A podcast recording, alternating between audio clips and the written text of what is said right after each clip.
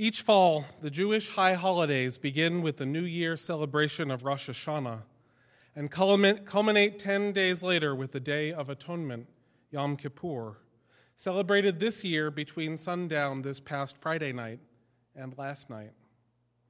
Over the course of the days of awe, as the period between Rosh Hashanah and Yom Kippur is known, Jewish people are asked to reflect on their year, on the relationships they have harmed on the wrongs they have committed, and to engage in good deeds, prayer, and repentance. Throughout these days, the ultimate act of atonement is to seek reconciliation with anyone you have wronged. The evening and day of Yom Kippur are set aside for special rituals, meant as a last chance of sorts to atone for one's sins, and also as a day of reflection on the upcoming year that those sins might not be repeated. The Kol Nidre, which begins the evening service on Yom Kippur, asks that all vows taken with oneself and God be declared null and void before they are even entered into. The prayer asks the forgiveness of God for breaking promises not yet made. One aspect of the rituals of Yom Kippur that I find the most interesting is the confession of the sins of the community. In this prayer, a litany of sins, general and specific, are confessed to, and forgiveness is asked for. What I find interesting about this is that all of the confessions are done by the community and not by individuals. All of the confessions are said in the plural. We are guilty of this transgression. It's never I am guilty, it is always we. So the Jewish New Year begins with the holiest of holidays, in which all people are asked to heal relationships with one another, and in which each person's sins become the sins of the entire community, who then ask forgiveness to Jewish people seeking reconciliation with God. The United Jewish Community website describes a Jewish perspective on community and how it is related to Yom Kippur this way. There is a Hasidic tale regarding the importance of communal prayer based on the story of two men who are traveling deep in the forest, each one lost. They meet while still looking for a way out of their predicament. One says to the other, we know the paths that we have thus far traversed. Let us travel together, avoiding the roads that each one of us had heretofore covered. Together, perhaps, we can find a new route that would take us out of the forest. On Yom Kippur, we are seeking a new route. This relationship oriented theology fits well with the way I see the world. I believe that the most fundamental thing that makes us alive is relationship. More than how we see ourselves as individuals, how we interact and exist with other beings, human and not, living and not, present and far away, defines our existence in this world of interdependent existence. So, as we pass this holiest of days for our Jewish brothers and sisters, I would ask that we too take some time to reflect on the relationships we have harmed. My friend Paula Cole Jones wrote in the UU World, our association's magazine, that the solution to broken relationships is reconciliation. She described an incident in which her relationship with her sister reached a boiling point and led to ugly words being exchanged. Here's what she wrote. I listened to try to understand the intensity of Lori's frustration and really to hear what she had to say. I made myself shift from reacting defensively to making an effort not to judge her or justify myself.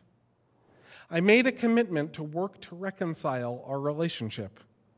This was the moment to move beyond civility and hidden resentment, to restore love and trust. In choosing to heal her relationship with her sister, to restore a relationship that was central to her life, Cole Jones sought to heal her own brokenness. I believe that we each have power within to heal that which is broken within ourselves, but that such power is only found in community. We cannot do these things alone. Commitment to reconciliation takes the agreement of more than one person.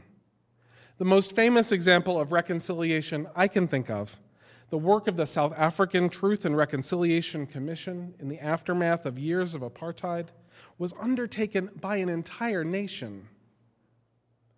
Taking some time to focus on reconciliation, be that with ourselves, with others, or with something we may call God, means ultimately, however, that we have to care about others. Holocaust survivor and Nobel Peace Prize laureate Elie Wiesel calls indifference a sin. Living life without caring about others hardens the heart and withers the soul. Songwriter and musician Patty Larkin sings that religion is a picture window and life is not a pretty picture. Our faith, our commitment to community gives us a window on the injustices of life, on oppression, on violence and cruelty, on indifference, apathy, contempt, and pride. We can see it clearly through the filter of our commitment to lead moral and ethical lives. But what comes next? Do we sit and watch these things as mere indifferent spectators? Or do we take the chance to open the window and step into life? Do we care enough to do something? And there are so many things to care about. Next year, for example, our country will face national and statewide elections filled with contentious and potentially divisive issues. In my previous job working with young adults, I remember one day listening to a program on National Public Radio where the guests were discussing why people 18 to 30, the group I worked most closely with, even if I had just aged out of it at the time, didn't come to the polls. Was it that politicians didn't listen? They asked. Or did politicians not listen because young people didn't vote? What really got me was that it seemed like the entire argument was predicated on the assumption that young people were indifferent to the political process, whether justifiably or not. Now, maybe it's me, though I doubt it, but I care. And I've cared since I can remember having opinions. It's been a while. I volunteered for a presidential campaign when I was 12 years old. After school, I'd go to the New York headquarters and lick envelopes and copy flyers because I cared. I write letters even when I know my elected officials have already made up their minds. I've even spoken before local legislative bodies on, beca- on behalf of local community organizations I care about. I also vote in primary, general, and special elections, and I hope you do too. And I care about who I vote for. But a lot of people just don't care. And thinking about it more and more, it reminds me of an obstinate little boy in a story I heard not too long ago.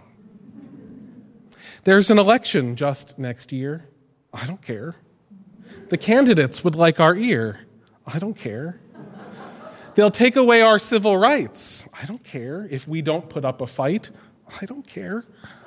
And once the Bill of Rights is toast, I don't care. They'll drill for oil off our coast. I don't care. They will amend the Constitution. I don't care. So that Jane can't marry Susan. I don't care. And so the lion ate Pierre. In Maurice Sendak's story, the boy who doesn't care gets a chance to change his mind. Having faced his own death inside the lion, he suddenly decides he'll care. Of course, knowing just a little bit about how lions eat is, in this case, dangerous. Because in real life, of course, once the lion eats you, you don't get another chance. So we must care now, before it's too late. Now, it's not all about politics, of course. Sometimes it's about pain. Elie Wiesel, in the speech I asked Marion to read from this morning, used his experience with the ultimate inhumanity of genocide to challenge us to see the pain in our neighbor's face in the face of the working mother at Walmart who doesn't get enough pay to feed her kids adequately, or benefits so she can bring them to the doctor when they're sick. In the face of the poor child in the inner city forced to go to substandard schools. In the faces of coffee farmers throughout the developing world who seek to build a sustainable way of supporting themselves and raising their standard of living, though their consumers are rarely willing to pay them enough to do so. In the face of the corporate executive who has made it in a culture that made him leave his values behind, and who suddenly understands what is missing in his life. In the face of a child who never gets to eat dinner with her parents because their work doesn't let them value family time. In the face of an infantile radio host who lives out his own insecurities through cruel and insensitive jokes, which garner him high ratings and boost his ego in the face of a judicial system that metes out justice based on deeply ingrained systems of racism and not necessarily on the facts. If you were paying attention to the news this week, you probably saw a story on the march this past Thursday in Jena, Louisiana. Thousands of people flocked to this small town in the rural South to decry what they saw as rampant racism in the judicial system. I've read several different accounts of what happened in Jena, so here is a chilling recap from this week's New York Times. They called it the white tree, not because of the color of its leaves or the tint of its bark, but because of the kind of people who typically sat beneath its shade here at Jena High School. And when a black student tried to defy that tradition by sitting under the tree last September, it set off a series of events that have turned this town of 3,000 in central Louisiana's timber country into a flashpoint over the issue of racial bias in the criminal justice system. Three nooses quickly appeared on the tree a day after the black student sat under it. And not long after it, the authorities said a white student had been beaten by six black schoolmates. The white student was treated at a local hospital and released the black students were charged not with assault, but with attempted murder. In Jena, six black teenagers were arrested and charged with attempted murder for beating up a white teenager.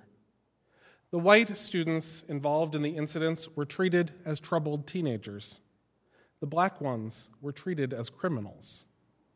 Now, while I think there's a lot of room for disagreement and debate about the charges brought in this case, Here's what I'd like to think about for a second. The tree, the white tree, the tree that grew in the schoolyard at Jena High School, whose shade for years was understood as whites only sitting place. 53 years after the Supreme Court ruled that schools could not be segregated, a community allowed the culture of the white tree to remain unchallenged because, and let me be frank, the white people of Jena, Louisiana did not care enough to challenge the system. The administration and the faculty of Jena High School, the elected officials of the town, the students who presumably learned something about Brown versus the Board of Education of Topeka in their American history classes, they all let the culture of the white tree go unchallenged until a black teenager dared to sit there, to sit in the shade. The tree is now mulch, and six young men are facing prison. These things, these issues, involve politics and pain in equal measure. But for us, they can also be opportunities for ministry, for caring about and connecting to the world around us while we're lobbying for, equal, for living wage laws, we can feed the hungry. While we're fighting for labor reform, we can welcome those who our society has turned into empty shells into this place of healing and nurture. While we write letters to elected officials asking them to support civil rights, we can raise our voice in the public square, opposing prejudice and supporting sensitivity and tolerance we can both plant a garden for day laborers and work to increase the sensitivity of our police and our justice system here in this town to the plight of undocumented workers. We can and must minister to the pain in the world. We have a lot to offer, if only we would care. Now, this is also about how we come together as a community of faith, right here in this place. Some of you know that the first thing, the very first thing I did after signing the membership book in my first Unitarian Universalist congregation was to sign up to teach children's religious education. By the time I began my studies for the ministry, I was the teen program director at a major annual conference and chair of my congregation's religious education committee. Now that I'm a minister, I've retained my passion for religious education, for ministry to and with children. So I went to the RE committee meeting last week, only to learn that the teaching schedule for this year is barely half filled. Now, I know it's not unusual in Unitarian Universalist congregations. Everyone I've been a part of has engaged in this annual ritual of begging people to teach its children. They resort to guilt trips and sad faces in order to get people to sign up to spend a few hours with the most interesting people in this fellowship. People need to be begged to care. I don't have to tell you that this is not the way things should be, and yet it is the way things are too often. It's altogether too tempting in this loving, nurturing environment to decide that our own spiritual growth is the most important thing we can come here for. Developing our own theologies and spiritual practices without the inherent challenge to live them every day in the world is a signal that our value for the individual has gone awry. Focusing on the individual's right of conscience without asking each individual to be conscious of the suffering in the world around them is a sign of imbalance. They are all indications that we have ceased to care about anyone outside of our little circles. I don't have to tell you that this is not the way things should be, and yet this is the way things are in too many congregations. Our opening words identified four things as cold water on the fire that is the divinity within us indifference, apathy, contempt, and pride. I focused on the first indifference in the hope that caring to change the things that are wrong in our society, caring to address the pain in our neighbors' faces, caring to change the things that are wrong inside our own community, caring to throw open our doors and practice what we preach will help us deal with the other three. Are you passing the fire of love on to others? Are you taking the relationships and communities you're a part of into account when you make decisions? Are you seeking to broaden and deepen relationships as you broaden and deepen your own spiritual life? Are you seeking reconciliation with those with whom your relationship has, has been broken? Indifference is cold water on the fire of our faith. Indifference is both sin and punishment for sin. If we seek to live a life that is in keeping with the values we espouse here in this faith community, we must care. What will it take for you to care?